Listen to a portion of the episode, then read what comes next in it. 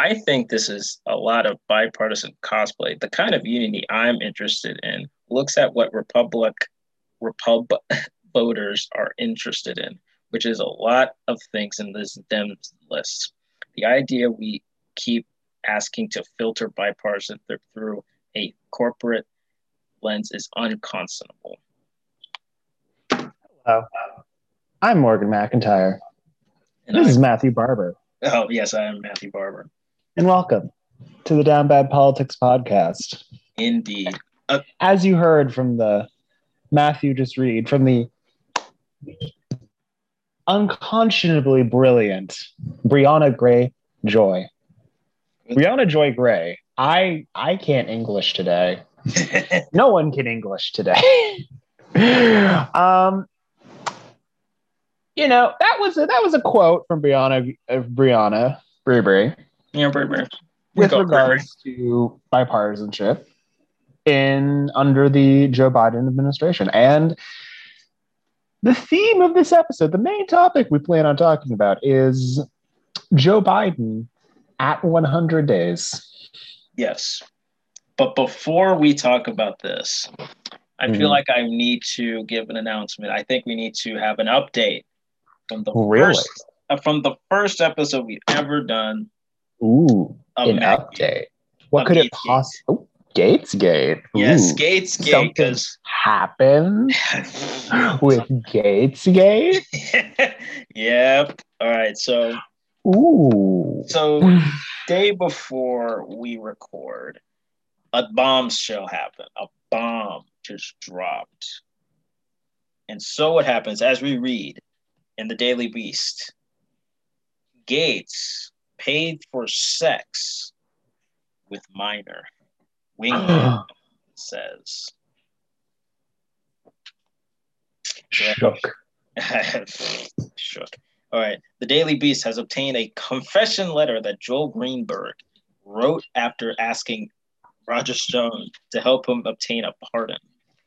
The confession letter, written by Joel Greenberg in the final months of the Trump presidency, claims he and his close associate, Matt Gaetz, paid for sex with multiple women, as well as a girl who was 17 at the time. On more than one occasion, this individual was involved in sexual activities with several of the other girls, the congressman of Florida's first congressional district, and myself. From time to time, gas money or gifts, rent, or partial tuition payments were made to several of these girls, including the individual who is not yet 18.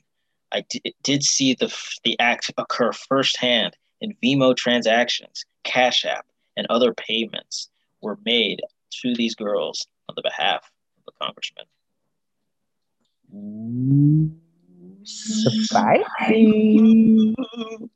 And, you know, you could read all this. We're not going to read the entire article. We're not here to read the entire article to you. As Matthew said, you can go read it yourself. It's some juicy shit. Not gonna lie, some very juicy shit. Yes. But I mean, this isn't really that much of a shock to me. No. Quite frankly, it's like there was clearly some sus shit going on when this story first broke, and now we do have. Later on in the article, they talk about how he, Gaetz and Greenberg, did have sexual relations with a woman who was a girl, let's be clear, who was under the age of 18 and hadn't told them at the time. But when they later found out, this was the part that really fucking disgusted me. They found out, and then they stopped because they were like, oh, yeah, no, we shouldn't, you know. They were like, oh, you were ruining lives. You hurt us. And we shouldn't have sex with you. And then they waited until she was 18. And then like 5 months after she turned 18, they contacted her again. Like, that's the part that fucking blows my mind. They were just like, yeah, no, we shouldn't have sex with you because you're under 18. And then like the second she got over 18, they're like, can we get back in there? Hi. You remember us from before, right? And it's just like, why? Why is Matt Gaetz? Why not just go fuck a porn star or an adult woman. And you know what? If he was fucking an old woman, would it be weird? Sure. Yeah. I'm not going to deny that. But it would be respectable. At least it would be understandable. It's between two adults. Exactly. So it's fine. But like, when it's a fucking kid, it's even someone who's 17, that's still a little. It's like 16 to 18, sure, if you're around their age, that makes sense. But Matt Gaetz is literally more than twice this girl's fucking age. Exactly. It's not like me when I have my talks with Morgan. It's usually all adults. Exactly. So don't be a Matt Gaetz. Yeah, no, I mean, don't be a Matt Gaetz. This dude is literally fucking, like, I've said it before. I don't like calling him a Florida man just because I feel like that does a disservice to Florida men everywhere. The dude is just fucking insane. At least other Florida men are like stories like, I rode on an alligator. That's cool. That's respectable. That's like awesome. I once talked. It represents how Florida is just this bizarro land of who knows what the fuck, but it's cool. Exactly. But it's respectable. It's fucking disgusting. I once had a gorilla come near my house, and then we became friends, and we went to have McDonald's afterwards. Classic Florida man story. That is cool. I want to meet that man and meet that gorilla. I want to have McDonald's with them. I don't want to get anywhere near fucking Matt Gaetz. And if I do, I want to wear that fucking gas mask he wore just as a point. And if you don't remember that, there's this photo that came out at the beginning of the quarantine last year where Matt Gaetz literally wore a fucking gas mask into Congress, which is the stupidest shit ever. Like, sure, great, you're staying safe, that's nice, but you were doing it as like a fuck you to people who wanted to wear masks. You know, people who were trying to keep their families safe. Exactly. The nerve, the audacity for someone to want to protect their family and themselves. Good. I feel like we're going to talk more about Florida men in this podcast. I mean, if we keep talking about the Florida man, we're going to talk more about the Florida man in this podcast. But I digress. But that is our weekly update. Are we going to make this weekly now? I don't want to make weekly, this weekly, but whenever something happens. This is our update until Matt Gaetz is, I don't know, shot. Or just like he had an orgy of minors. Yeah. To be clear, I am not advocating for Matt Gaetz's murder. No. Do not kill him, because then that man will be he will be turned into a martyr by somebody.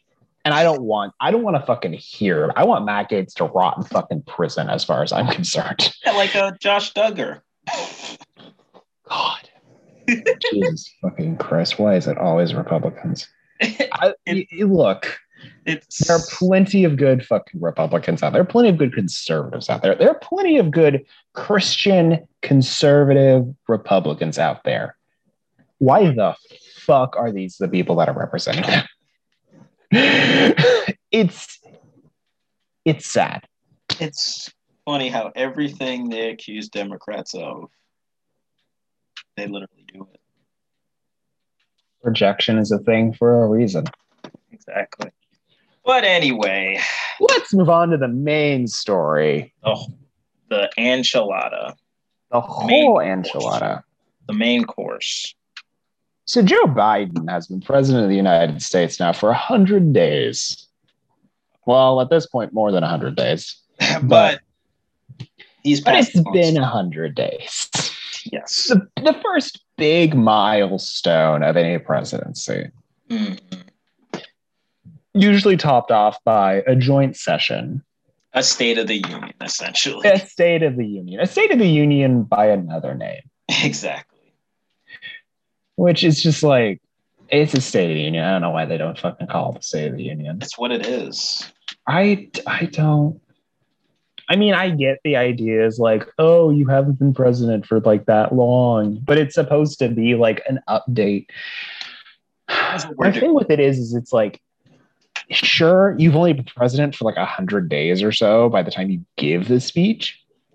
But the point is that your update, like the State of the Union in general is about like the president updating the nation or giving like an update on like how the nation is doing. So like regardless of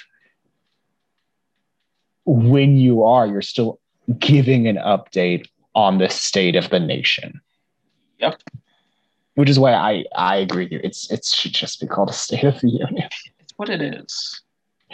Because, like, if it was, like, a year in review, sure, I can understand why that would be bad. Like, if that was the name of it, like, that would be, then, yeah, I can understand not wanting to use that name after only 100 days because Joe Biden, the president, would have only been president for 100 days. Mm-hmm. The president hasn't been president. What am I trying to say? State of the Union is just like the name implies something different. Exactly. But anyway, that little side rant aside, let's talk about the first 100 days. The first 100 days. How would you rate Joe Biden's first 100 days? Now that's a really good question. I would rate it a B+ to A-. Mm-hmm. Around that area. Yeah, I can agree with that. I'd say either low A to mid B in that range. Generally speaking, I've been very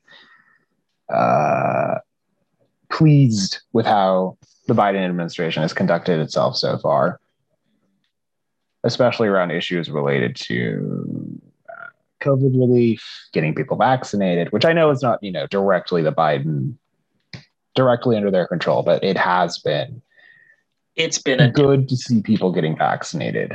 In many ways, it does come from the top down, but there has been a big difference between the former guy and President Biden's.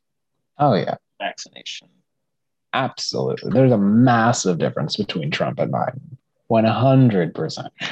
And it's been especially good that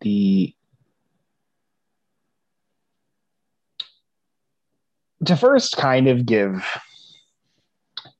some credit to Trump, like the U.S. in terms of its, and this is like in praising Biden too. So it's not, I'm not trying to say like I'd be out here stumping for Trump. It's more like what I'm trying to say is that I was looking at stats earlier, and the U.S. has been very good at the economic recovery aspect of this whole thing in terms of actually making sure that people are financially stable throughout this entire process. Yep. And granted, the part that we botched fucking terribly, which was the actual vaccine rollout, which was, the actual getting people vaccinated and keeping them healthy. That part we fucking botched.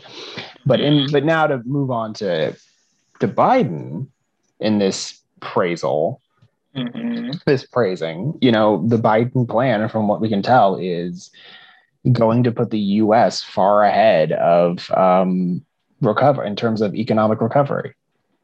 Far ahead of other countries in terms of what is projected to be the economic recovery, far ahead of what the U.S. was projected, far ahead of what other countries are projected. And I think that is good. That's really fucking good. I think, yeah. I've said it before. Like, I'm sure you could argue I'm like a fiscally responsible person. That tends to be my, political ethos when it comes to fiscal policies. But even I can admit, like, this is a moment where you want to just throw fucking money at the wall. Exactly. This is not the time. Throw it at the fucking wall until this is fixed. Exactly. This is a time of crisis. This is a time of crisis. You got to do what you to do to do not give half measures like certain political parties, but Republicans. We'll get into that. Exactly. We will get into them. But first, day one. Well, we're not going to go like day by day. I don't think we need to do a chronology of this, honestly. I really feel like we should just kind of go over it in the big broad strokes. So the first goal, one of President Biden's first goals, was get to 100 million shots in people's arms. Mm-hmm. In 100 million vaccinations. So, Matthew, yes. Did he accomplish this goal? First, before we say that, there were doubters. There were. One comes to mind. There were the non-believers. They were heathens, my money. There was one man who said that if you call Dan Crenshaw, Daniel Crenshaw, Republican congressman of Texas, the great state of Texas, trying to have his best Nick Fury impression, although all that. But he said that wasn't as impressive. What he should do is get 200 shots in 100 days. And the funniest thing is, do you know how many days it took to get to 100 million shots? How many days? Well, first of all, let me drink water. Because to be quite honest, I don't know the exact number. Oh, I was going to answer the question anyway. It was 58 days. 58 days. Just over half of 100 days. 58% of 100 days. At March 25th, we got to. But President Biden was like, you know what? There may have been somebody from the staff when he was just sitting in the White House, probably eating ice cream, petting Major Biden, the dog. The iconic. Yes, we stand Major Biden. There was probably some staff member that was like, you know what? This one guy said 200 million shots. And he was like, why not? And then lo and behold, about a couple of days ago, let's see, around April 22nd, which was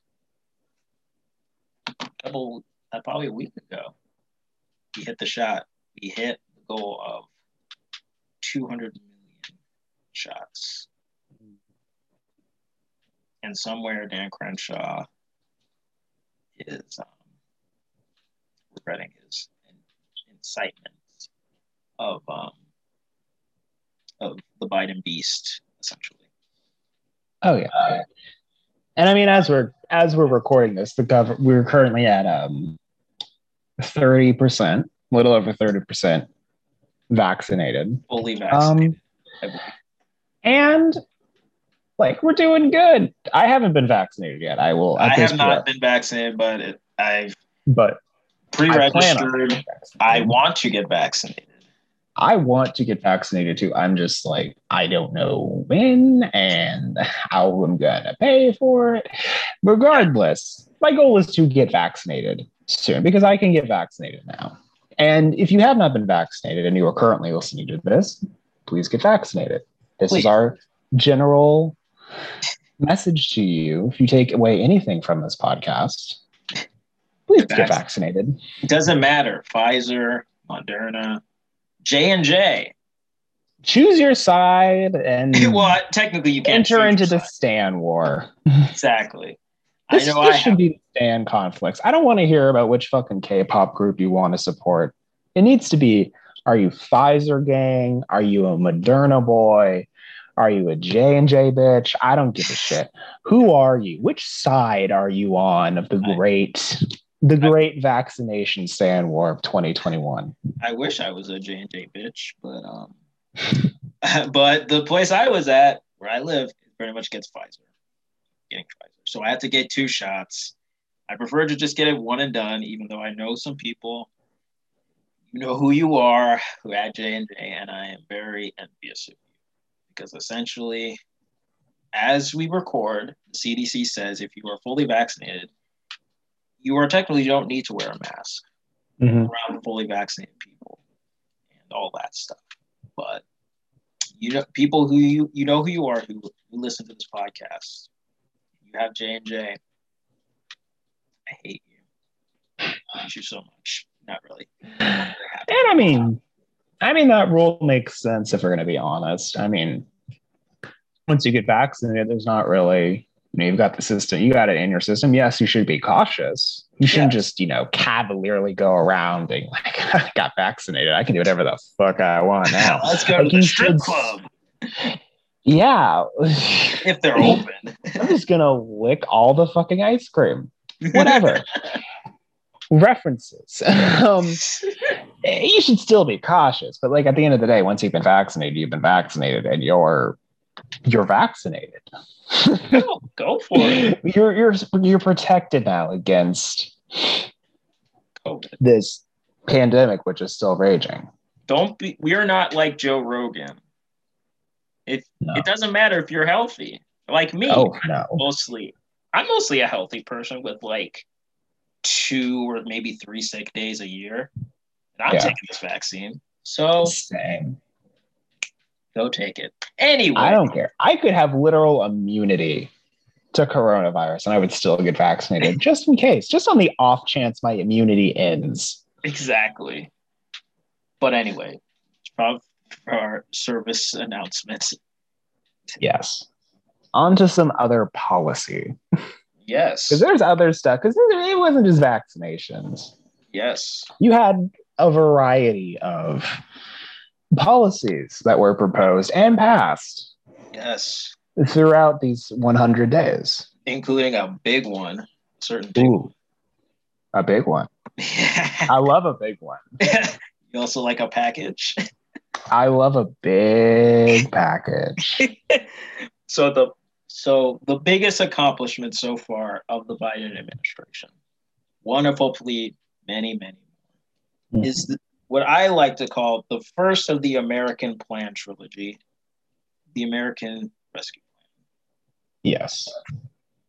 The American Rescue Plan passed via budget reconciliation. Through just tossing and turning and seething of teeth, we got the thing passed. Mm-hmm. Yeah.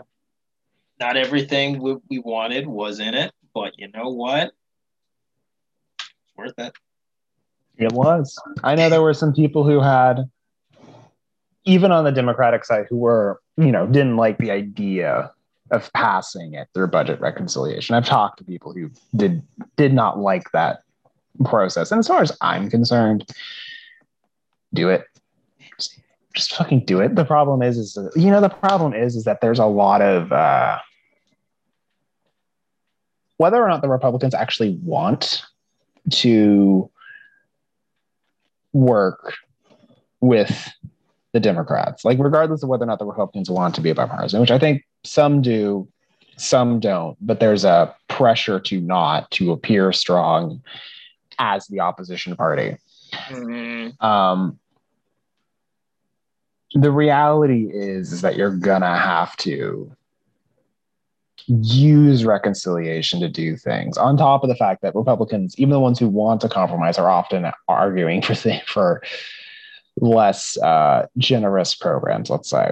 And do you remember what how much money they proposed for the COVID relief? If I'm not mistaken, I think it was 900 million. Maybe less. I think maybe 600. It was not a lot compared to the trillions that were being offered by the Biden administration, which, if I'm being frank, is better. In crisis. Just imagine if the Republicans were president instead of Franklin Delano Roosevelt, they would have just had like $9. Oh yeah. I mean, we had a president during the Great Depression. We had a Republican president during the Great Depression, and Hoover was not necessarily a conservative Republican in his orthodoxy. Yes. He was literally labeled as a socialist because he was spending some money. Even if you spend a little bit, tiny bit of money, you are considered far left or less socialist. But we will probably talk about that later.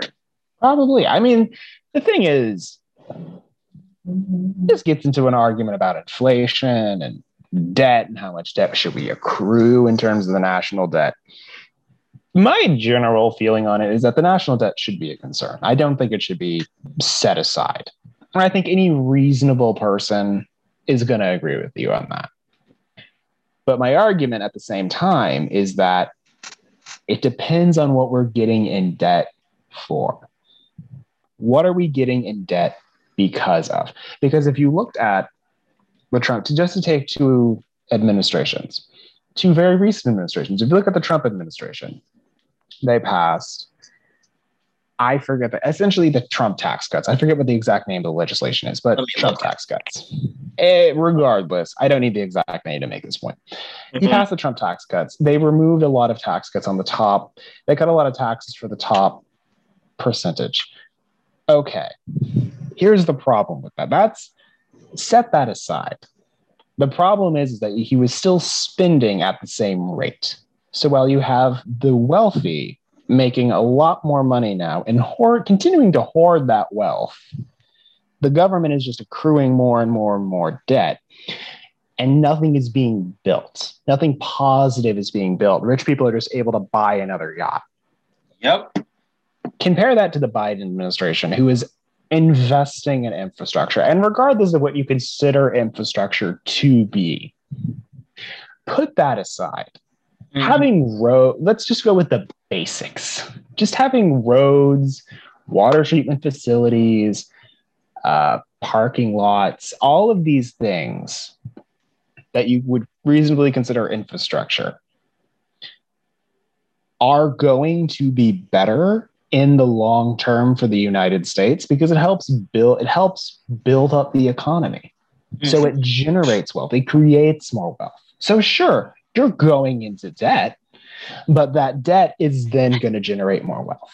I'd rather go into debt for helping people than giving them more well off, more money than they should. And the biggest problem, as we saw in COVID, some of the richest people got cadoodles of money, basically. So much more money. Exactly. So anyway. But yeah, I mean, there was a big controversy in the American Rescue Plan was that it did not include the $15 minimum wage. Now, here's my point of view. I saw some people say, well, we can just overturn it. You know, look, I totally support $15 hour minimum wage. It's fantastic. I think it's popular, all that stuff. And would I would want the $15 an hour minimum wage in the plan? Absolutely. Mm-hmm. That being said, if you didn't look at our numbers at the Senate, it's 50-50. Mm-hmm. And there were seven who voted against it. I believe so. You know, even if we like, if it was like basically, if we had a 54-55, and we basically, there was enough people to basically like, we can overturn it. I'd be comfortable with that. But since we have our 50-50 split, no thank you. And it's just like, I may get to this a little bit, but there is some criticism of the Biden policies that sort of, to me personally, come off very bad faith. Mm-hmm. And we may get it when we talk about immigration. There's and all that. I may say like a lot of it is just bad faith arguments, formed from bad faith arguments. But yeah, pass and sign into law. Yeah, and I mean I get why $15 minimum wage was not included in that. I do. And for the most part, a lot of those votes were not necessarily opposition to a $15 minimum wage in and of itself. They were up. It was really opposition to having it included in a spending bill. Mm-hmm. So the reality is it's not like 43 Democrats support raising the minimum wage. It's more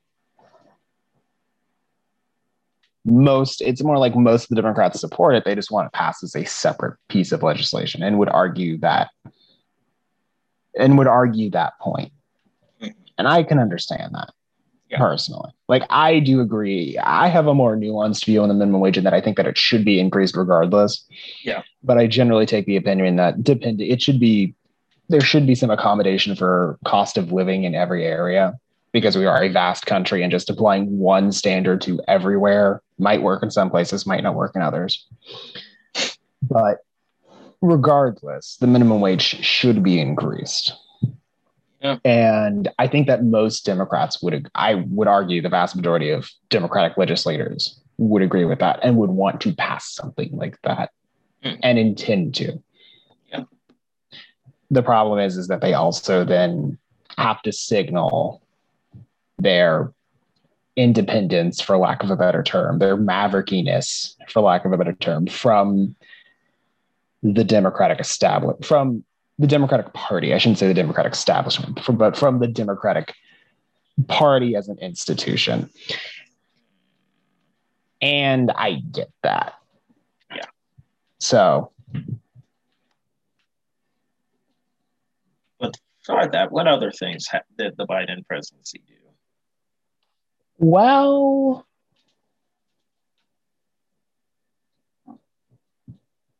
I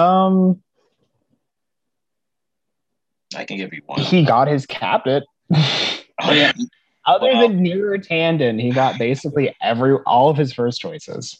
Yep. Well, actually, there was someone who was taken out, but that was pre-confirmation. Yep. Do you know who I'm talking about? Wait a minute. Is it the man, the myth, the legend? Who is it? It's not Doug Jones. I wish Doug Jones was our AG. That would have been an amazing AG pick. He's top. I doubt this would ever happen, but if I were president and Doug Jones were alive. If he was still alive. I know. I'm just talking about, like, hypothetically, if I was president right now, you'd top of my list for AG picks. Absolutely top of the list.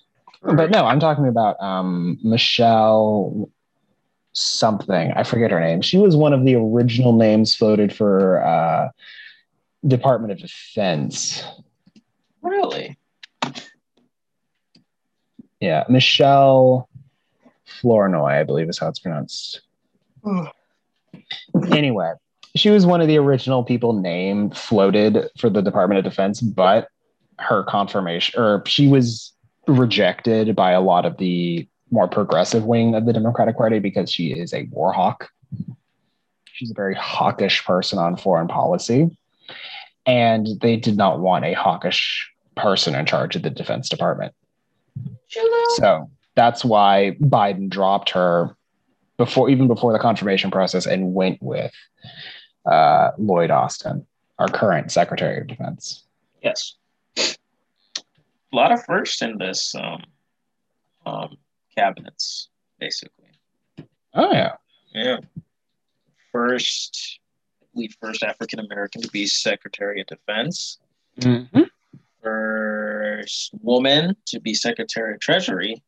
Oh yeah, and first openly gay person to be a part of the Secretary of the Transportation.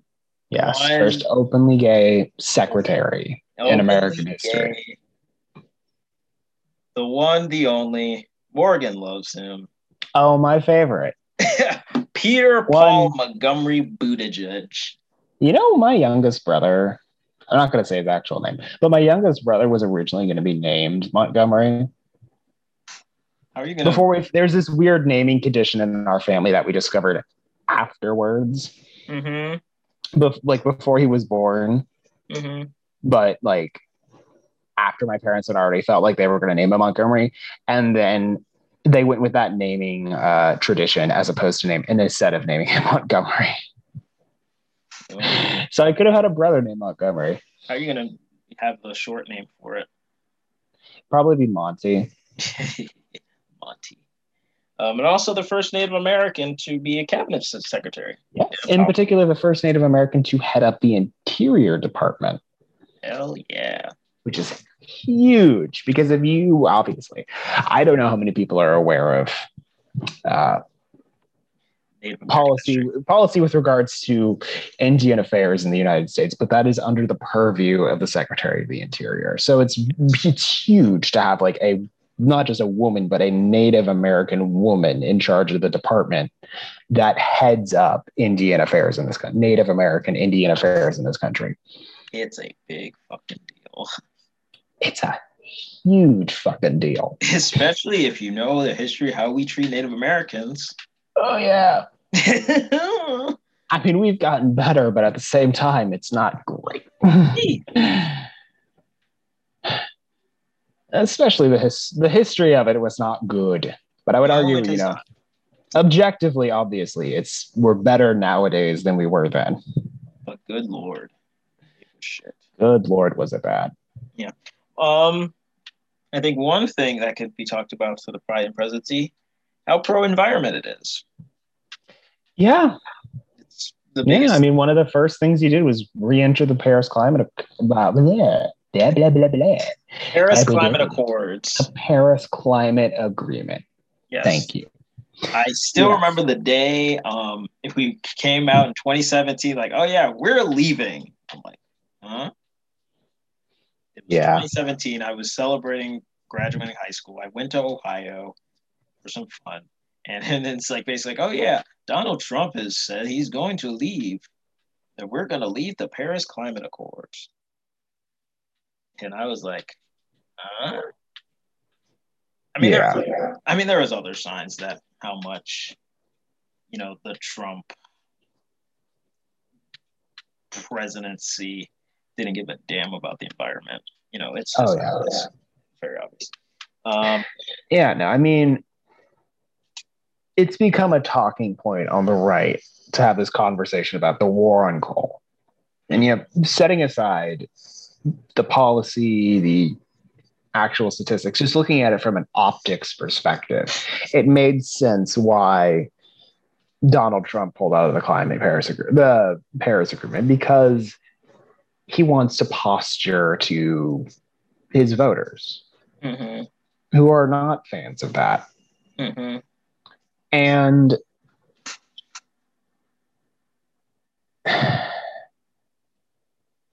it's, you know, I mean, I get it. They're concerned about jobs. They're concerned about their security, their future. But this point needs to be reinforced, that you need to make sure that the market is changing. The reality is that the market is changing. And we need to, on the one hand, protect those people who are at risk of losing their jobs with the market changes, but at the same time also work to not hamstring the market and ensure that the market can have that transition. Also, he rescinded the Keystone XL oil pipeline. He has committed to reduce United States greenhouse energy emissions by 50% by 2030, so about 9 years from now, and established the White House Office of Domestic Climate Policy. I believe is headed by one former Massachusetts senator and 2004 Democratic nominee JFK and Secretary of State. Yes, John Forbes Kerry. John Kerry. I like John Kerry, you son of a bitch. Funny story. I don't know if I've mentioned this to you before, but I went to I wasn't a conservative at this time, but I went to a conservative, like youth activist retreat, essentially is the best way to describe it. Fun time. But they had this one speaker there who went to like spoke at an intelligence panel when John Kerry was the head of the intelligence committee in the Senate. And he literally to his face said, John Kerry, you're a, like, you son of a bitch. And then launched into a whole spiel about it. So now whenever I think of John Kerry, I always think of that. So I'm just always like, John Kerry, you son of a bitch. He meant it in a negative way. The obvious implications, but he, you know, was sticking it to Kerry. I mean it in more of the endearing, like, yes, bitch, you go, you work. Like, I love John Kerry. You son of a bitch. Fun fact, he became the Secretary of State on my birthday on 2013. Oh, congrats. I know. That's a huge accomplishment. Exactly. And he's constantly been good looking, you know, for a long time. So the dude has basically been chiseled out of marble his entire fucking life. Dude looks, and he's like, in his like 70s. He's like gonna turn 78 this year in December. Dude looks like, you know, when you like look at like a movie, like an apocalypse movie, like Independence Day. Mm-hmm. If you ever like typecast a person to be president of the United States, John Forbes Kerry, man, you need to get it, because I was watching the DNC 2020 last year, and he had a speech. I'm like, good lord, he looks like he could be president. Oh, yeah.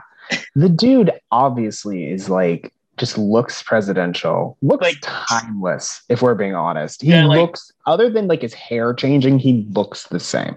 Yeah, like this prototypical, when we think of like white dude being a president, you think of like, you just look at John Kerry, you're like, that dude could like, you know, tall, 6'4", you know, all that. Mm-hmm. Sorry for the John Kerry simpery, but we like John Kerry in this thing, and we stand by him. We stand John Kerry. Exactly. We stand by John Kerry by these erroneous accusations. That flip-flopper. I know. That damn flip-flopper. All right, anyway. Enough of the John Kerry. Enough of the Kerry left. Let's move on to more talk about the Biden administration. You were talking about the Biden administration? Really? I don't remember. Yeah, maybe. Another one of President Biden's accomplishments was that he ended, let's see, a famous policy that was by the Trump,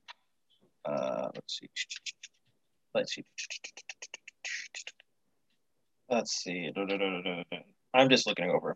I'm just trying to get it right. Are we talking about his immigration policy? Oh yeah, that's true. We can go. Let's go for that, since I'm having a little bit of trouble finding the other.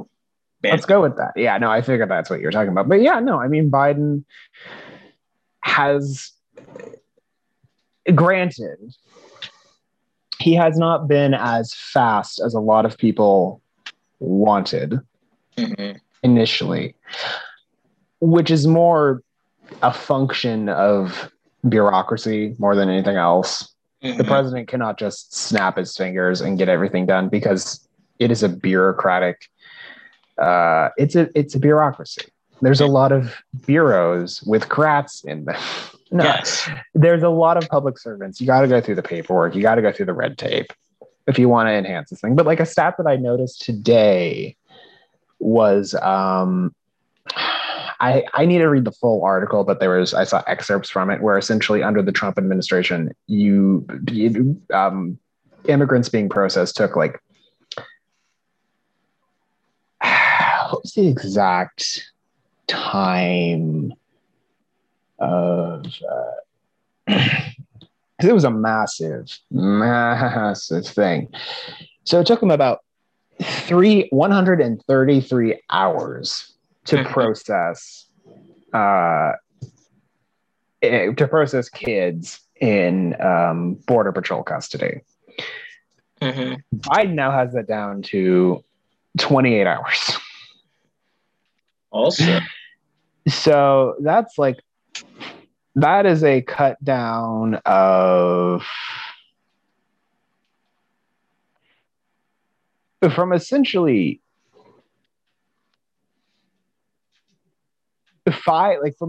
a week to 2 days. Nice.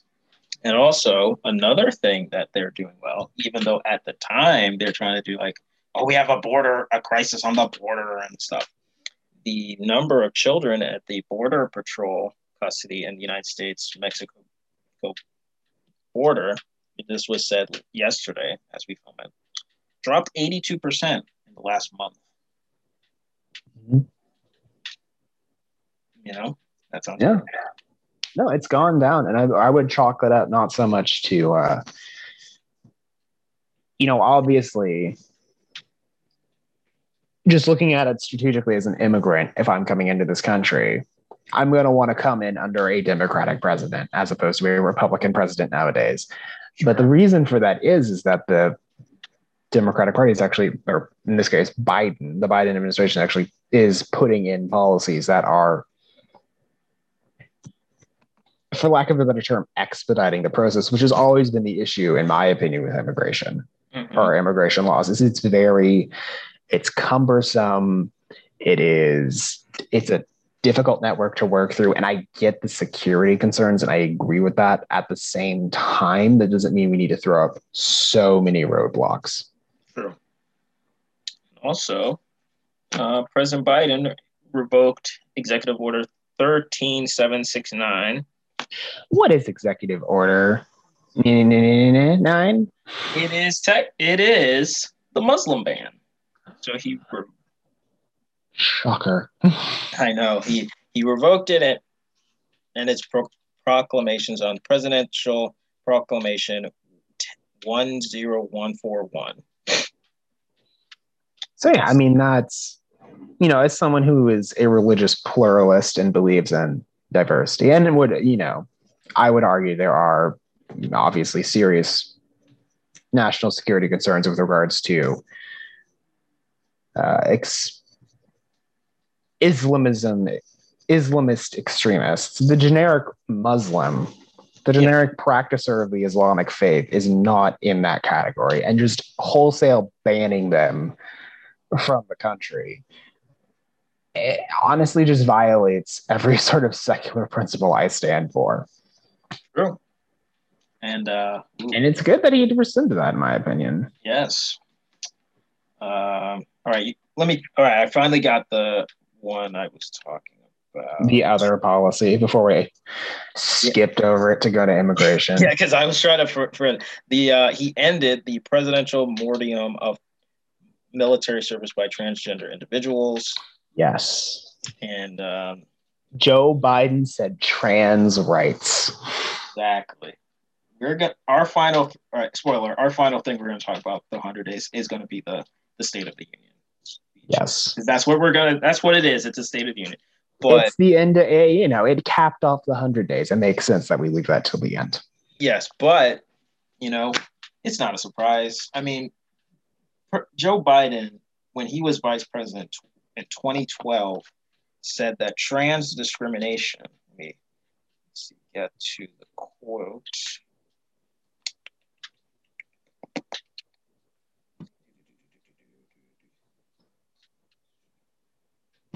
See, which shows like how awesome Joe Biden is. Oh yeah, in terms of trans rights, was basically saying that trans discrimination is going to be the civil rights issue of the day. Mm-hmm. This is 2012, way before. I mean, trans people existed. Oh yeah, since forever, basically. But it wasn't until like this year or last year we just see like numerous of like hate crimes against trans people. Mm-hmm. It really wasn't until like 2015, 2016 when the conversation, the issues around trans people really came into the forefront of people's minds because of the bathrooms, because of the whole bathroom issue. And to this point, it makes sense why they weren't at the forefront, because for many years, the forefront of the gay the gay rights movement. I use this. I'm using that specifically in this context, as opposed to the queer rights or LGBTQ communities movement.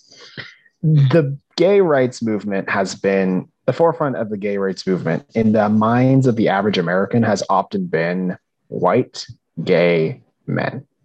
Yes. Oftentimes. Up until very recently. Yeah. Even though the modern LGBTQ plus movement was started by a black trans woman, if I'm correct. I wouldn't say she started it, but she certainly, like, it's not like she formed the first organization. Yeah, not like, I'm a straight dude, I'm sorry. But basically, yeah, Marsha P. Johnson didn't start the first, like, nationally recognized queer rights advocacy group, but she is credited, I should be very technical about this, she is credited as throwing the first brick at Stonewall. Yes. There is some dispute about who actually threw it, and even Marsha P. Johnson herself has said that she did not throw the first brick. Mm-hmm. But there's at least audio of her saying this. But that should not undercut the message that from the beginning, the LGBTQ community and the pro-LGBTQ rights movement has not been a white male movement from the beginning. Cisgender, maybe. Cisgender male movement. Yeah. It has always been a very diverse coalition, and it has always been a very diverse movement.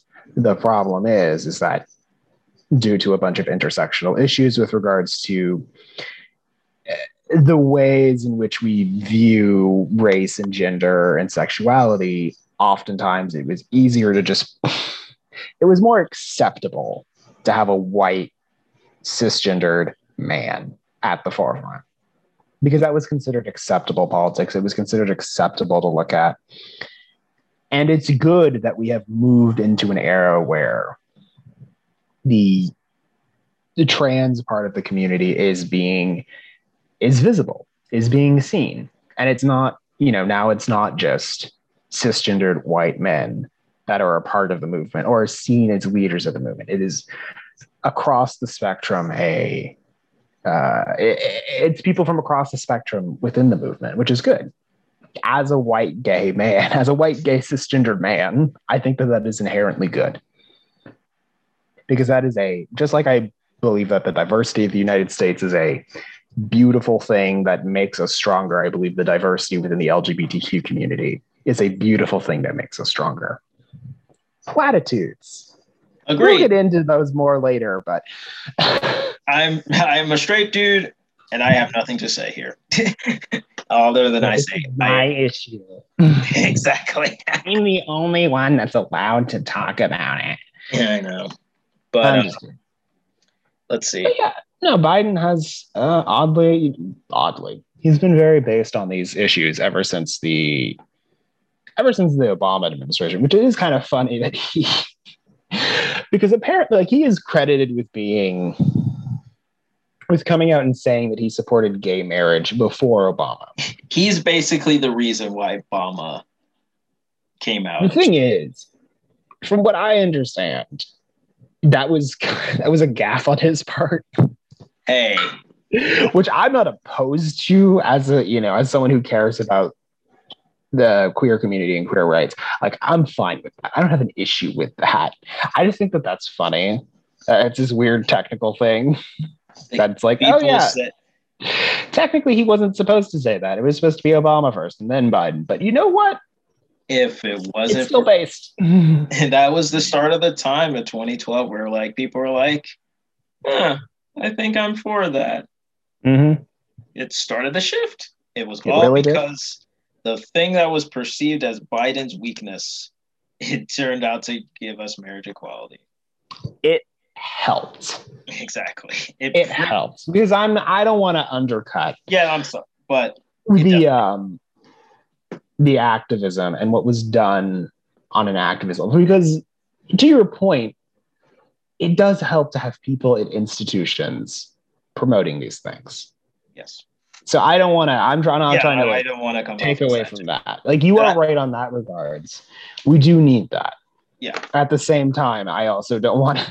Yeah, I don't want this painted like only it was Joe Biden, savior of the trans, who came in. Because that's not how any movement works. Yeah, and I apologize if I came off that way. No, I don't think that was your intention. Yeah. I was just making that note as like this is to a broader point about social movements, which I think we might. I'm primed to bring up actually beyond just the LGBTQ community with regards to some of Biden's actions, but we can get into that later. He did that. I guess another, we'll go briefly into foreign policy. Yes. Which one do you want to go first? Which A country that starts with an A we want to go first? Well, there was Afghanistan. Let's do what chronologically came first, which was Afghanistan. Oh yeah, Afghanistan. Biden did something that his previous two predecessors said they would do, but didn't. And that is saying that he was going to pull out of Afghanistan. And I know that you're very much in support of this. Yeah, this is going to be interesting. Yeah, I'm very much supportive. At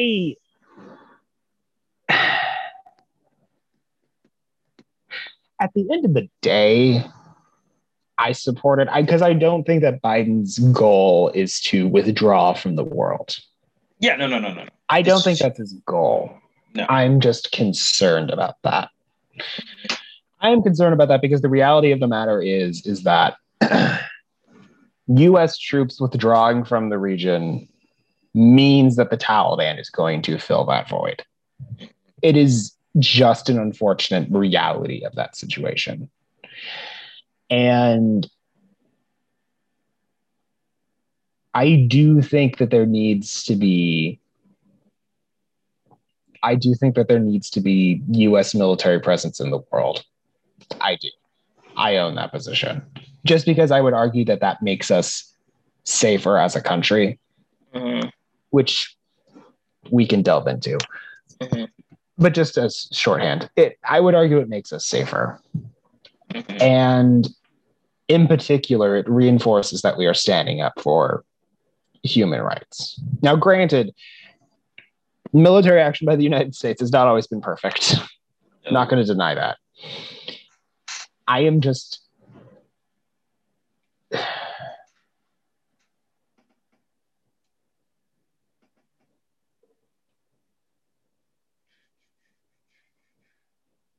on the one hand, I do agree that we should be pulling out of the United, that we should not be continuing forever wars because at the end of the day, that doesn't help. On the other hand, and I don't think Biden is doing this. I don't think he's an isolationist. No. I just guard against that very fiercely. I'm someone who's very anti-isolationism. Me too. It's just all right, if I give a counter to Morgan's point, we've been here for 20 fucking years. And it seems very unwinnable, you know. So, I mean, I get the concern. The Taliban sucks. And if we have to, give some arms to the people to fight off against the Taliban, I'd be for that. And all that. But I'm just like, how much longer? You know, the war has been older than my younger brother, who was born in 2006. You know? Oh, yeah. I'm in community college right now, and I was like 2 when the war started, you know. I was 6, about to turn 7 when the war started. Exactly. It's just like I've grown up with this one. I've grown up with all of our wars. Both of our wars. I'm well aware of that fact. Yeah. Like I said. No, and I get your point. And there is something to be said about not continuing forever wars. There's also something to be said about the fact that the United States being in the area, being in the region, provides that security. Yeah, fair enough. But and like it's unfortunate to say, because I know people don't want to be continually engaging in that, and I do agree that we should not be my general sense is that we should not be the world's policeman. At the same time, I can fully acknowledge, and this turns into a position that the Biden administration seems to be positioning itself on, which I agree with. The reality of the matter is that the United States is realistically one of the only countries that can exert itself internationally. It really is the country that can do that the most. Yes. There are other countries that are reaching that point. China and Russia come to mind. But the reality of the matter is that the United States is the only country that can do that effectively. True. That can do that right now. Doesn't need to build up anything else. It's the only one that absolutely can do that as we speak right now. True. And to pivot into the State of the Union, I know that's probably not where you wanted to go with this, but I have to reference the State of the Union to make this point. Mm-hmm. So one of the things that Biden laid out is something that I really do agree with. I've agreed with for a while now, and that is essentially we've moved into this position where there is essentially a new Cold War between authoritarianism on the one hand, represented by the People's Republic of China most prominently, but also states like Russia, mm-hmm. and the United States, and democracy represented by the United States, countries like the United States. And that takes active foreign engagement. You need to be on the ground in those. You need to fight a Cold War. You need to be prepared to send people abroad. You yeah. do. And the reality of the matter is that while we should not be permanently engaged in these sorts of things, the reality of the matter is that conflict is going to happen. And we are going to have to be engaged in that. We can't cut ourselves off and pretend like it's not going to happen, because if we do, it's going to come to our shores, whether we like it or not. Yeah, fair enough. But the other big foreign policy thing that Biden did. Totally non-controversial foreign policy. Yeah, it's just like if you say it. Doesn't have people in his replies over like literally nothing. He could say, he could post a picture of ice cream and he would get replies that were so negative, so spiteful. Why can't you eat McDonald's, basically? But if you do not know what we are talking about, President Biden acknowledged that the Armenian genocide happened. Yes. It was, in fact, a genocide. Yes. I don't know if he's the first president to ever do this, but he is certainly the first president within my lifetime I know that has acknowledged it while in office. Let me check. I know Reagan acknowledged it, but it wasn't like full. Let's see. Yeah. Okay. Well, yeah, I mean, this is a huge thing because I have done some research on I'm a historian. I like history. Yes. And one of the things that I've researched is the Armenian genocide. Mm-hmm. I mean, this was a heavily publicized event. Like, it is in the historical record. Mm-hmm. It is like, you can argue that maybe some people, I'm not going to say mischaracterized it because that's wrong, but like oversold it. You could argue that maybe, which I don't really agree with, to be honest, to be quite clear. But the reality of the matter is that the Armenian genocide happened. Yes. It is an event in history that occurred at the behest of at the time Turkish, our Ottoman government, now that transitioned later into the Turkish government. It happened. Yeah. It is a tragic event on our history. And if you want to pretend, one of the points that was made by a number of Turkish nationalists in Biden's replies was essentially like, well, the U.S. has done similar stuff. And it's like, yeah, we have. We have. The difference is that I learn about the Trail of Tears in my history class. Yep. Whereas I would imagine I learned not just about the Trail of Tears. I learned about the impact the Trail of Tears had. I highly doubt that the average Turkish school system is pumping out, you know, they probably mention the Armenian genocide. I don't know the Turkish educational system, to be clear, but I would imagine they probably mention it, but not in the way that it there's probably some bias to it is what I'm trying to get at. Yeah, you learn about slavery and, you know, depending how it's taught, that's, you know, some people don't, you know, and the Japanese internments, you know. Yep. You know? We learn about the dark parts of our history. We don't sweep that shit under our rug. Exactly. And you know what? I'm still a proud fucking American. Me too. Even though I recognize these parts. Yeah. But we're not like Turkish people. All right. No. So I read the thing that says Ronald Reagan referenced the events in 1922. Not 1922. He would have been like 11.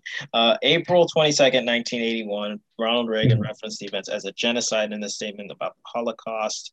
2007, the United States House Commerce of Foreign Affairs approved a resolution that recognized the Armenian genocide. It was not received support from George W. Bush, who said that the passage would be a great harm to key ally in Turkey, NATO, and in the war on terror. Obama promised to recognize it, but you know, he refused to describe the events as a genocide. And then with Trump, there was a bipartisan vote in 2019 in both the House in 405 to 11 to recognize the Armenian genocide, and then in the Senate it passed unanimous consent, and then Trump rejecting the resolution. Yeah.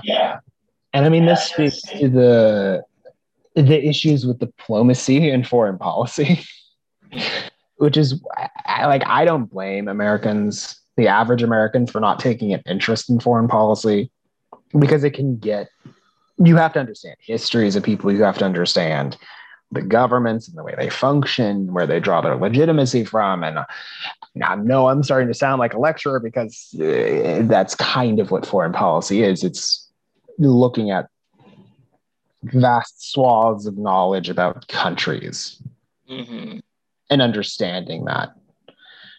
And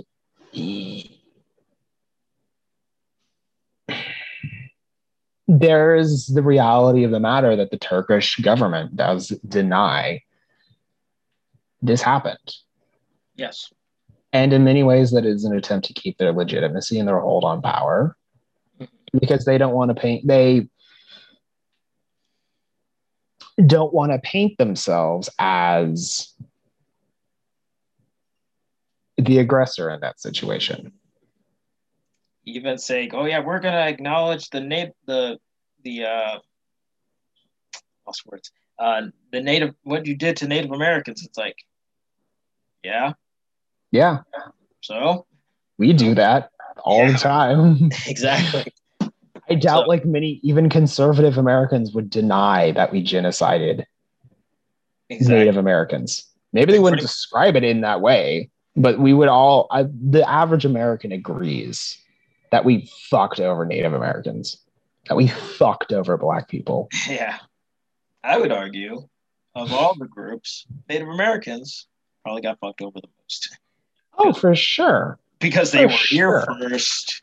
They had their cultures, and then we're like, I know this isn't technically America, it's technically Central America, but when Christopher Columbus, who came in, foolishly thought he was in India, and all that stuff, and all the bullshit basically happened to Native Americans. It's fucking all awful. The fun stuff.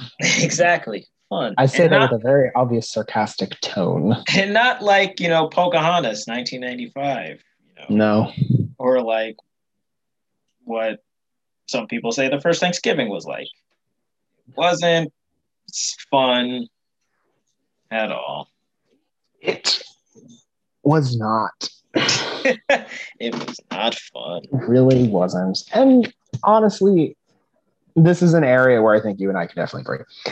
Good on the Biden administration for acknowledging this. Exactly. Good on the Biden. It's good that we have recognized this as they go, because this is something, the average American probably understands happened.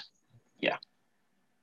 And like if they've ever heard of the Armenian genocide, they probably know. Yeah, the Armenian genocide, it happened and it was a genocide. Yeah. So let's see. We want to get to the grand finale. I don't think there's really anything else that we can talk about. All right, let's get to the only other thing I want to talk about is bipartisanship, but really we can nestle that into the State of the Union. Yeah, let's do it. All right, so April 28th, in the year of our Lord, 2021, it was actually early, I think 2 weeks earlier, Speaker Pelosi said, "Hey, Mr. President, would you like to come over?" This initiation happened. She was like, either gave a bat signal or basically gave a text like, "Hey, Mr. President, want to speak at Congress at joint session?" And he was like, "Sure." "What time?" And she said, "This time." He's like, "All right, let's do it." I'm surprised the President of the United States gets to make a joint address. Exactly. Shocker. Even during times of COVID. Oh, yeah. So, it makes, this is something, it's a tradition. It always happens. Not that surprising that Joe Biden gets a speech as well. Yeah. Why would overall, I would say it was a very good speech. Fucking loved it. Yeah. No, it was. I watched it live. I thought it was a very good speech. It hit all the points for me in terms of policy positions. Yep. To this point that I kind of that I mentioned before we started this about bipartisanship. Oh. Yeah. Look, if we're going to be real here. If you voted for Joe Biden because you thought he was going to, we both voted for Joe Biden. Yeah. If you voted for Joe Biden because you thought Joe Biden was going to essentially create an air of bipartisanship between both the Democrats and the Republicans. And let's be clear, he did message himself in this way.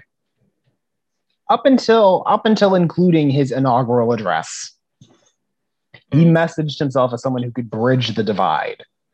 Mm-hmm. Reality is he fucking lied to you. Yes, he lied to you. He lied. Well, like I don't know if I don't know your opinion on that, but from my perspective, and I would argue he lied. Whether or not it was his intention to lie, whether or not he was came from the position of like personally he wanted to do that, but the realities on the ground were much different. He lied, and they tried to sell bipartisanship as well. We're just doing what the majority of Americans want. And the reality is that a lot of the policies Joe Biden has done so far are very popular. Really, yes. Outside of immigration, that's the only area he gets poor rankings. Yes. The poor rankings, and then with regards to race, he gets low positive rankings. Yeah. But the reality is that's not definitionally bipartisanship. Yeah. Although I have seen, I think, polls that said that they approve of his, I think it's around the 50s, his pro-fist thing with, racism. Mm-hmm. I mean, to Biden's credit, and I think he has managed to maintain the coalition he won and added some in. He's roughly at like 56%, 57% approval right now, which essentially is his coalition of 51 to 52 plus 5. Yeah. So he has support, like he has positive support. The problem is that pretty much since Obama, we've lived in very partisan times. Because if you look at Like, sure, Obama started off with like a 60% approval rating, mm-hmm. over 60%, but the reality is it tapered off eventually, and it stabilized around like high mid 50s. And it's a similar thing with Trump. Mm-hmm. Trump came into office with like mid to low 40% approval rating, and it pretty much stayed there the entirety of his presidency. Yes. And so far, Biden's approval rating really hasn't changed that much. And I don't think that's a product of Biden. I think that's a product of where the United States is politically, where we are so divided that I don't think we're ever going to see, unless it's like very specific circumstances, I do not think we're going to get to a position where the president is going to achieve upwards of 60 to 70% approval ratings. Like, I don't think we're going to get to a point where George H.W. Bush had like 72% approval ratings. 80. I don't think we're getting back to that point, because there's always going to be that 30% on either side, 30 to 40% on either side, that's just not going to cave. And you can have an issue with that. I'm just presenting this as like where we are. You can turn that into whatever you want, but that is where we are at. And so as far as I'm concerned, as long as Joe Biden can keep himself above 52%, I think he's fine. Yeah. Honestly, my position is I honestly believe Biden won't get approval rating that's below 50. Yeah. The main reason I say that is because even though Republicans try to paint him a certain way, it constantly fails. Mm-hmm. Like during the primaries, like where Trump was like, well, he's a Trojan horse of the left. I wouldn't be fine. I'd be fine with that. But most Americans probably be like, I've known Joe Biden essentially my entire life. Not essentially my entire life. You know who he was. He's a mainstream left of center Democrat. Yeah. It's like, he's not a boogeyman. He's not Bernie. He's not AOC. No. He's not any of those people. And like, just all this stuff, like, saying Sleepy Joe, basically. Try that. I looked at numbers of joint sessions of Congress speeches. His was like longest, and like had Reagan, Bush 41, Clinton, Bush 43, Obama, Trump, and then him. He had the longest of them, which is basically like 64 minutes. Yeah, it was not a short speech. No, it wasn't. And saying he has dementia Joe and all that crap. As far as I know, he seems fine to me. Other than a few, I'm watching it, I would just say, other than like a few, there was maybe like 3 or 4 moments I could say he looked, obvious air quotes, like he had dementia. I don't think they just came off to me like it was like, not everyone is good at speaking in front of people, and he's just kind of stumbling over his words. Like, I would make awkward remarks or statements or stumble over my speech. My prepared speech if I was president of the United States. I only noticed once. Of when he stumbled. Yeah. But he seems coherent and all that. And a lot of the stuff he proposed as a progressive, I quite liked. Oh, yeah. No fear about, this is me. I'm from the left. I'm a progressive. I'm a social democrat. But Biden has really exceeded expectations of me. Yeah. I can't speak for everyone, but it has, the balls that he had on national television saying that trickle-down economics does not work. This gets me giddy. Like every time I see a picture of it and it says trickle-down economics doesn't work, I get a little shivers, because this has been 40 years. like all that crap, you know, economics and all that stuff. And the fact of the matter is, Biden, of all people, Joseph Robinette Biden Jr. was the one who basically said, I mean, there were plenty of people. I think there was a video of like Obama saying it didn't work. But this is like joint session. This is State of the Union.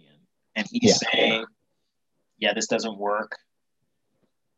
Like all this stuff, like supporting, you know, $15 minimum wage, the bottom two of his American Plan trilogy, the American Jobs Plan and the American Family Plan.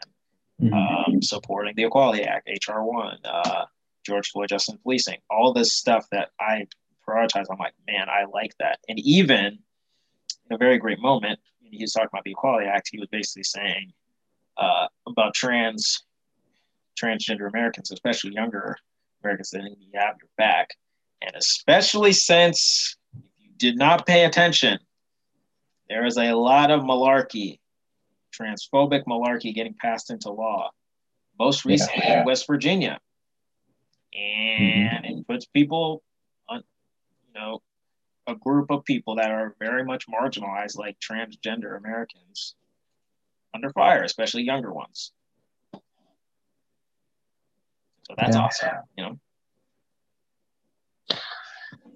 Yeah, no, I mean, as a liberal, I would argue center left. I am center left, but I am certainly to your right. I love the speech. I thought it was very good, just across the board. Hit all the issues that I wanted to.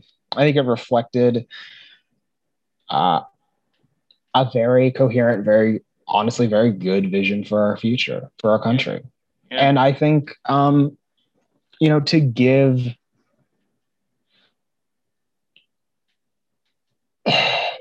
On the one hand, you have to give credit to the left. On the other hand, you have to give credit to the people who are on the left who want to say that they support Joe Biden. Yes, like me. Because there's, I'm of two tracks on this, and that it's, on the one hand, Joe Biden is not inherently a left-wing Democrat. And he's also not inherently a centrist, ideologically. Joe Biden has, I would argue, historically been...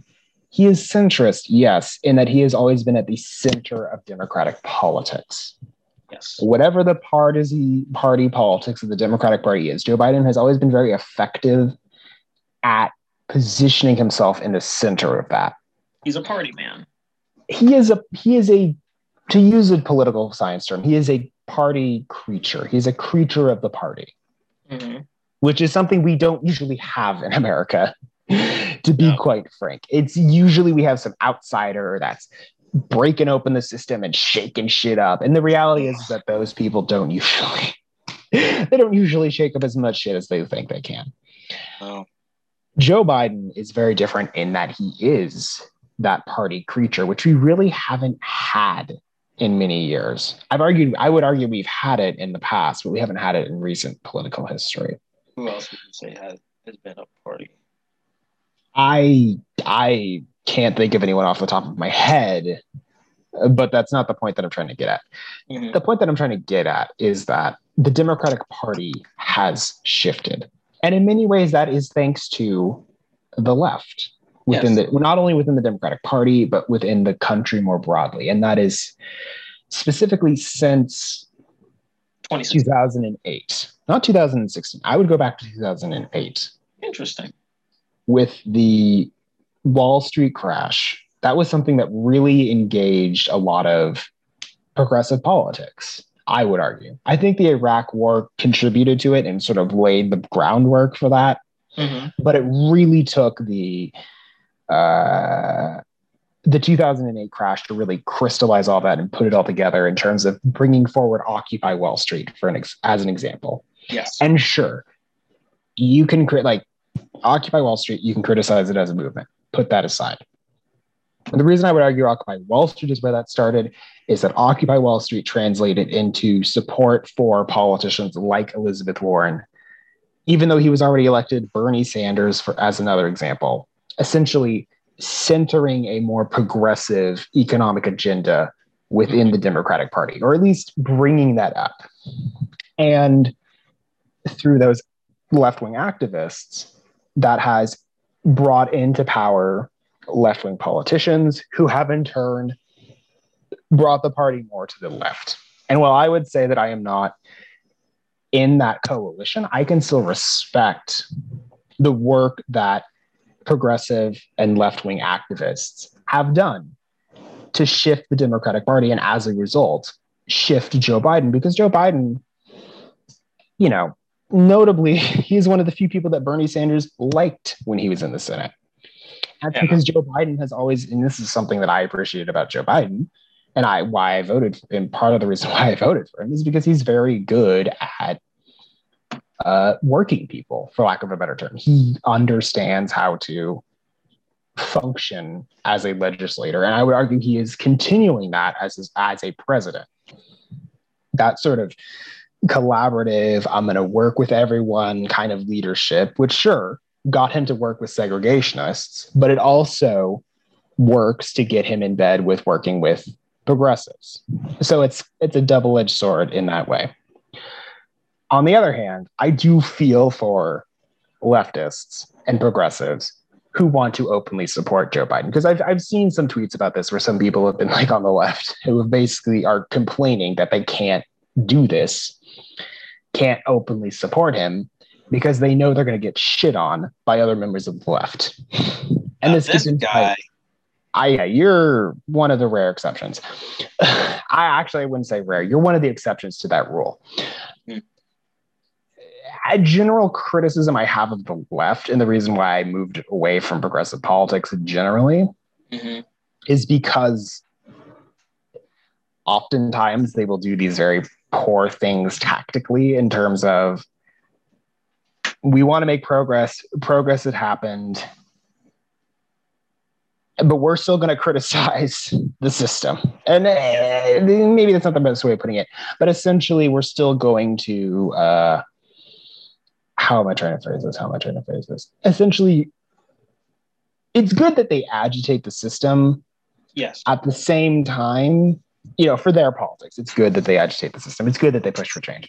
At the same time, there is a problem in terms of eating their own. This is what I'm getting at. They're eating their own. If you celebrate, hey, this establishment person actually did what we wanted, then you're treated as like, oh, hey, you're now a part of the establishment because you are praising that establishment person. And so there is this negative side to the left that I really dislike, that will essentially treat any praise of success, any praise of the establishment, as equal to siding with the establishment, even if that leftist who praised the establishment still agitates against the establishment to try and push the establishment more left. I agree. You know, I have the similar problem. Yeah. And it's tactically just stupid. I mean, this gets into the whole issue about Briahna Joy Gray, Ryan Knight, Jimmy Dore, factions of the DSA, Kyle Kalinske, Crystal Ball, a lot of these progressive and left-wing activists who tactically, I would argue, just are terrible. They're just so bad, because literally it turns their entire politics into just being anti-establishment. Yes. Without actually accomplishing anything. They just want to be a contrarian and flip off the system, which, if that's what you want to do, have at it. Go fucking wild, as far as I'm concerned. Mm-hmm. But if I was still a progressive, and I felt this way when I was a progressive, and I honestly feel this, even though I'm not a progressive anymore, I still feel this for progressives. Those kinds of people who just want to be anti-establishment and not actually achieve anything are the stupidest motherfuckers. The honest to God stupidest motherfuckers out there, because they aren't doing anything. They aren't changing any minds. They aren't making any progress. They're just agitating to agitate. And that is so dumb. I agree. Yeah. I guess, there was another one. Seeing Republicans bitch about the whole Biden presidency so far is quite hilarious. Yeah. This leads into one Timothy Scott, the junior senator from the great state of South Carolina. And there was other ones like Kevin's, like a bunch of bullshit scandals. Like, you know, he's going to get our red meat, y'all. You know, yeah. It's just that, or like just one of the reasons why the American Rescue Plan passed was that Republicans did not have an A game. They were focusing on way different stuff. Like Mr. Potato Head is Potato Head now, or Dr. Seuss, all this crap. And it just they didn't have a strong enough argument. And also it was popular. Like, think about President Biden's policies. You look at American Rescue Plan. You look at even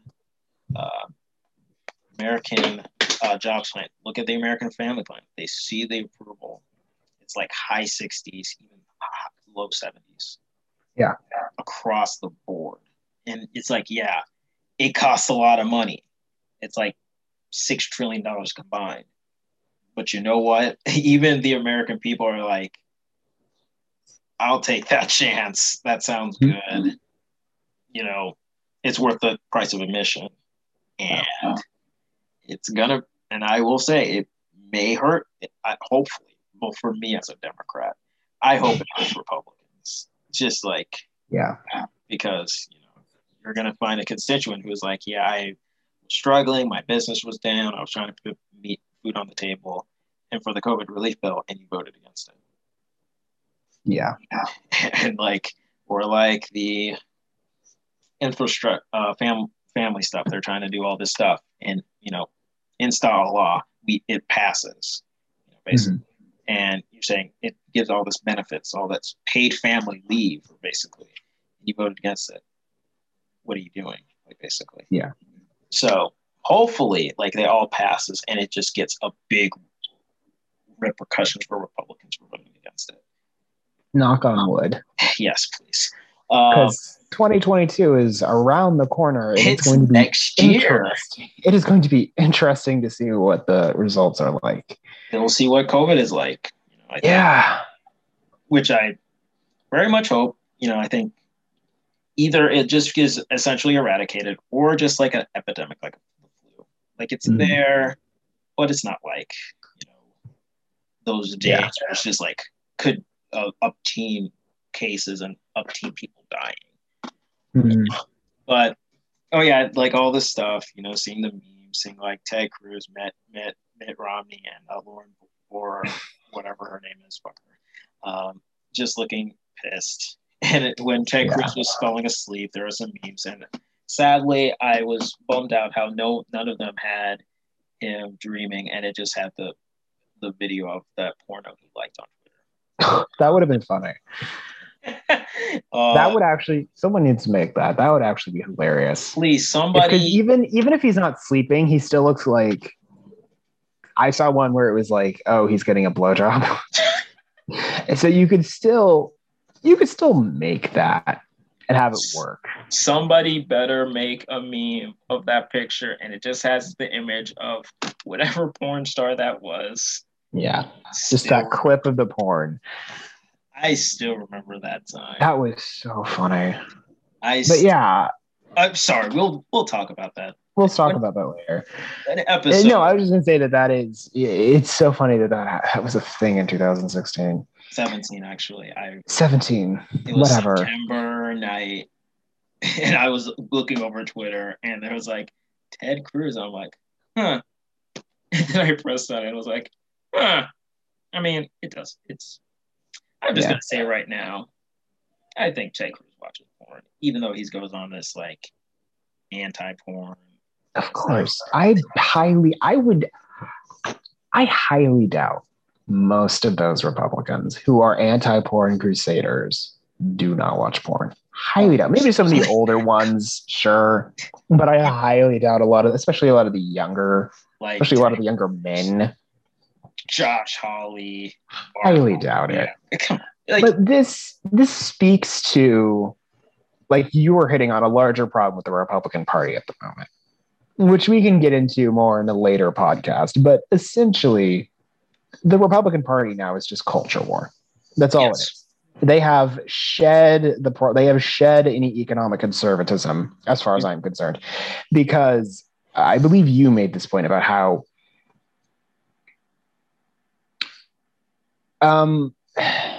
actually, I don't know if you made this point. Essentially, I don't know. You brought up trickle economics. Trickle down economics is dead.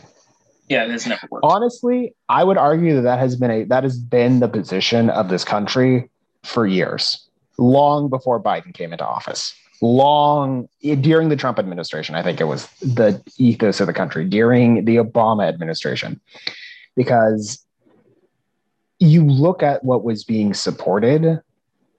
And like, sure, you talk to people and they're like, oh, yeah, no, I don't like government. I don't like government spending. I think government spending needs to be cut. Sure. And then when you ask them about like specific policy proposals, they actually support them overwhelmingly. Yeah. It's like Bill Clinton. I like Medicare. I like Bill Clinton very famously could not, like, even if Bill Clinton wanted to cut Medicare and Social Security, could never have done it. He very famously beat up on Newt Gingrich for trying to even do that. It's been a consistent talking point of Democrats to be like, they're going to cut your Medicare. The Republicans are going to cut your Medicare. Because the reality is, people in America are operationally liberal. Yes. For lack of a better term. There's this political science quote about how essentially Americans like the perception of being fiscally conservative, but in terms of actual day-to-day operations of the government, we prefer a liberal government. Fiscally speaking. Mm-hmm. And to your point, Joe Biden has acknowledged that. I saw that as more of an acknowledgement of this is where we are, because I would argue Trump was not a Reaganomics guy. Sure, he cut taxes, but he still increased spending. Same thing with Obama. Same thing with Bush. Excuse me. Arguably same thing with Clinton. And this gets into the point that essentially Reaganomics has been dead for a long time. You may say it was dead since Bush 41. Honestly, you could. You honestly could. And the reality of the matter is that we're just not a very fiscally conservative nation. The problem is, to turn this back to the Republican Party, and specifically to Tim Scott's speech, you looked at it, it was mostly platitudes, but the points that they were hitting on was mostly culture war issues, immigration, race. Those were really the major themes of his speech. And then essentially trying to label Joe Biden as a socialist. But even then, that has a cultural bent to it. Yes. It's really not sure. You could the phrase socialist economics, for lack of a better term, is a scare buzzword in American politics. Mm-hmm. But when people talk about socialism, oftentimes it is more of a cultural understanding, not an economic one. Mm-hmm. And the reality is that, like I sort of mentioned before, immigration is an issue where Joe Biden is underwater. Yeah. Polling wise. Race, while I believe he does have a positive rating on it, it is not a overwhelmingly positive rating. Mm-hmm. And it is very clear that the Republican Party is attempting, they believe their strategy is to use culture war issues to bolster themselves. And I'm going to be very fucking blunt about this. Put aside Tim Scott as a human being. I genuinely do not think that he has any sort of negative motivations with what he believes. I don't think he's like cynically got into politics because he was a black man, in a Republican black man. I don't think that was his reason for running for office. I think he had genuine reasons. Yeah, he's a good dude. Yeah, I think that at the end of the day, he is a good dude. Reality of the matter is, he is a black Republican. The Republican Party is currently dealing with the question of whether, with the perception that it is a racist party, that it is an anti-black party. It cannot be ignored that the first response to a Democratic State of the Union was made by a black man. And especially since it cannot be ignored. Especially at the polling, since if you know the rules, I mean, if you follow the news, Derek Chauvin got convicted. And although there was a majority of it, 52%, there was a 46% that said maybe he could have gotten off. Yeah. And unfortunately, those are members of the Republican Party. Not all of them, but those are members of the Republican Party. Pure majority did agree that he should have gotten convicted, 52%. Yeah. But there's still that. The Republican Party is dealing with a racist issue, a racist voter base in many ways. And is that to say that the United States is racist, or that 52% of Republicans are just inherently racist? 46%. 46%. No. I do not think that the United States is. I think that there are racist issues within the United States. For sure, that need to be dealt with. That does not mean that the generic American is inherently racist. Yeah. The problem is that now the racists are out of the closet. Yeah. And they often vote Republican. Yeah.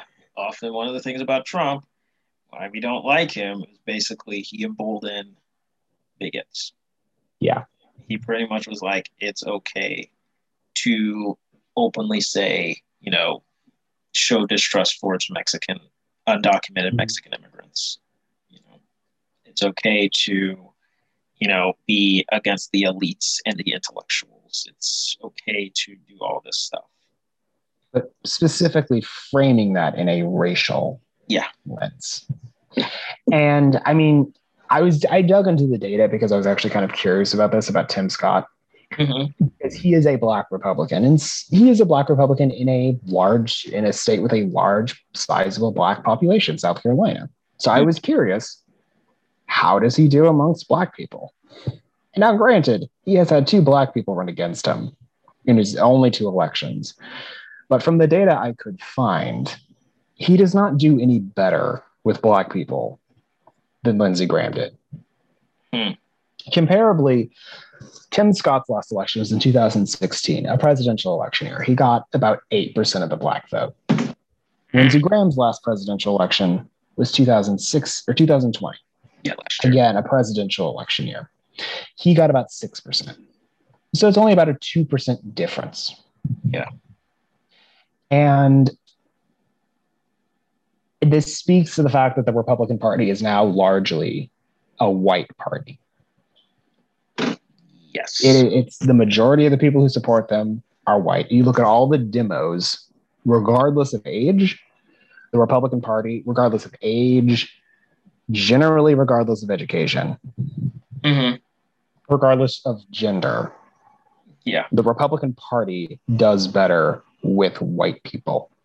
They have won pretty much the white vote since 1968. Yes, like during LBJ when he won. 64 was last time majority of white people voted for Democrats. Yeah, and does that mean that all these white people are automatically racist? No. The reality is that the Republican Party has this now perception of being racist, and I think it's inarguable to say that Tim Scott existing and giving a speech creates a permission structure, gives Republicans the ability to say, hey, see, we're not the racist party. Yeah. You put a black guy up to speak for you, to speak for us.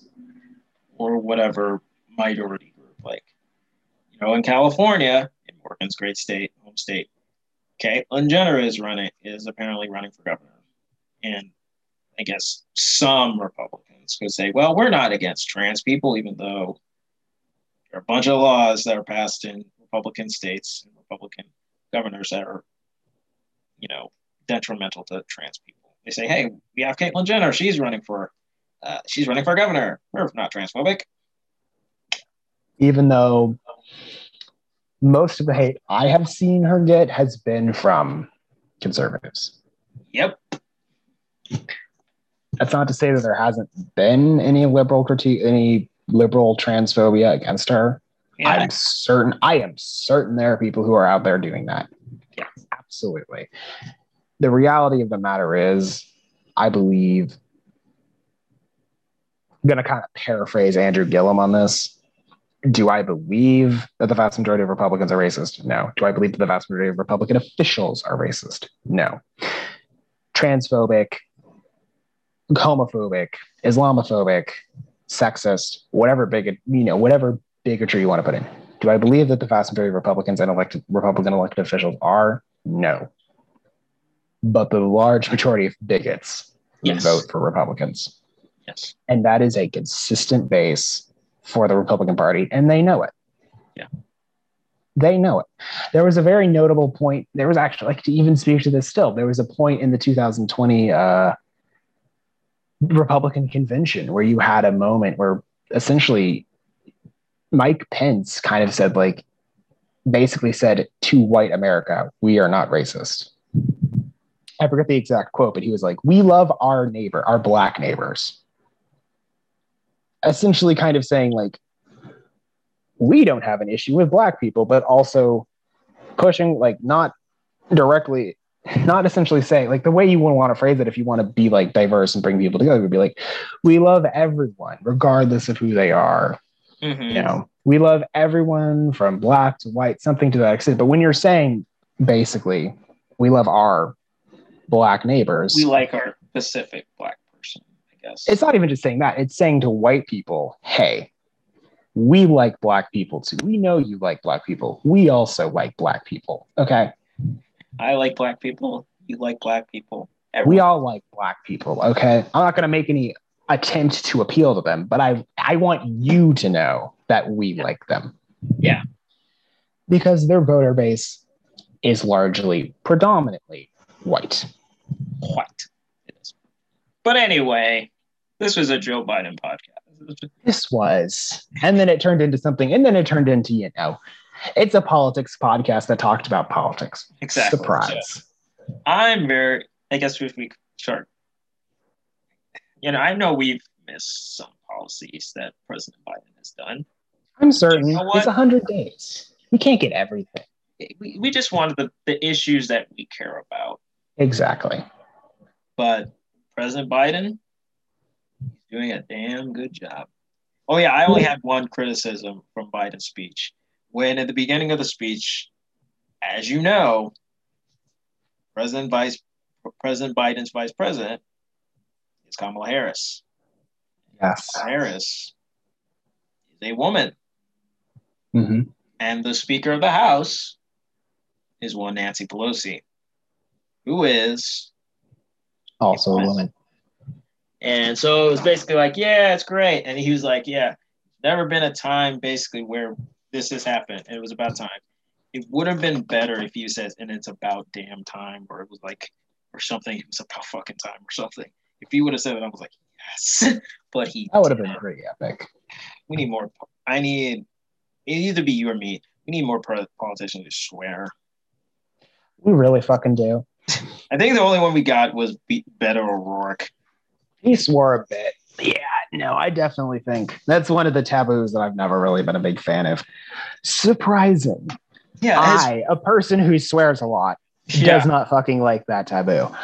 Even me. I mean, I do swear. Come on. I don't even like it. I swear very casually. Yeah, it's like, I'm a casual. It's a product of where I grew up. Yeah. Regardless. But if you that would have been pretty cool. That would have been pretty cool. Yeah. It's crazy. Pretty crazy that we had two people as a Californian. Okay. As a Californian. Oh, that boy. We had. Now, granted, I made this mistake where I was like, oh, this might be the first time that we've had two people from the same state. No, that's not true. Mm-hmm. But it is pretty crazy to have two people from California up there, and in particular, two people from basically the same area. San Francisco. She doesn't live in. No, I should clarify. Kamala does not live in San Francisco anymore, but she originated from San Francisco. So just as a Californian, it's really cool. Yeah, and Pelosi was famously from San Francisco, although she was born and raised in the great state of Maryland, because that's where she was born. Yes. So Maryland can claim Nancy Pelosi as one of her own. You can. We brought her to power, though.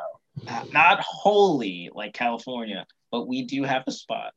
Yes. I mean, you know, her father, I think, probably helped informed. Yeah, he was like a very big politician. He was one of the big city. He was Baltimore's mayor. So he was like one of the classic kind of power-breaking mayors. Yeah, she even power broker mayors. Yeah, one of these really real strongman mayors, from what I remember. Yeah, but yeah, no, I felt some pride there. To you from California, up there, as someone who wants, as someone who would like to be in that position at one point, but is also from California, it was nice. Yeah, there needs to be more Maryland representation in our. The only big time Maryland person in Congress is Hoyer. What's his first name? Steny Hoyer, yeah. Only one in leadership. Yeah. Need more. I hope John Delaney can come back. John Delaney needs to be governor. That's what I'm saying. But anyway, that's what my regardless. Prediction. Joe Biden has done a really good job. And by the looks of it, he can have a very transformative and consequential presidency. Mm-hmm. Because he you know, there was a comparison how Bernie Sanders was essentially the anti-Barry Goldwater. How Barry Goldwater was the voice of the right, was the nominee. Well, Bernie isn't the same because he wasn't nominated for president. He definitely gave left-wing ideas. And then Biden is essentially the anti-Reagan, Pretty much, you know, give all the bullshit about how, you know, government is not the solution, it's the problem.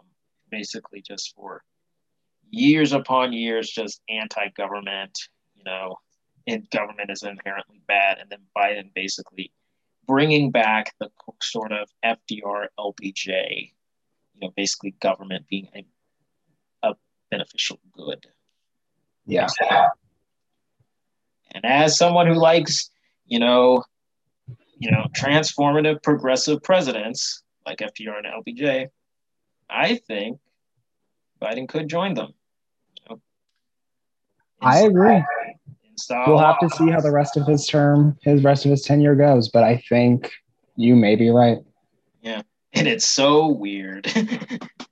Of all the people, Joe Biden is like going to be in the history book, potentially being like on the list of transformative presidents of Washington, Lincoln, Theodore Roosevelt, FDR, Reagan, and then Joe Biden.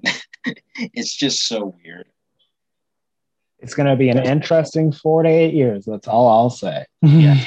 But this has been another episode of the Down Bad Politics, where we talk about the greatness that is, and also he'll probably be the best president of my lifetime, which is really strange. The greatness of Joe Biden. Exactly. We kissed Joe Biden's feet. We basically want him to invite us to the White House and basically talk up. We just if we could get a Presidential Medal of Freedom from President Biden, it'd be nice. He could basically, you know, promote our podcast. That'd be great. That was just our little podcast with so many followers. Exactly. All because President Biden was like, I like these kids. Because I mean, he could be old enough to be our grandfather, essentially. He could be. Yeah. Regardless. Yeah. We love Joe Biden in this podcast. We love Joe Biden. And he's doing a great job. So, I'm Morgan McIntyre. I'm Matthew Barber. Have a good day. Yes. God bless you and may God protect our troops. Yes.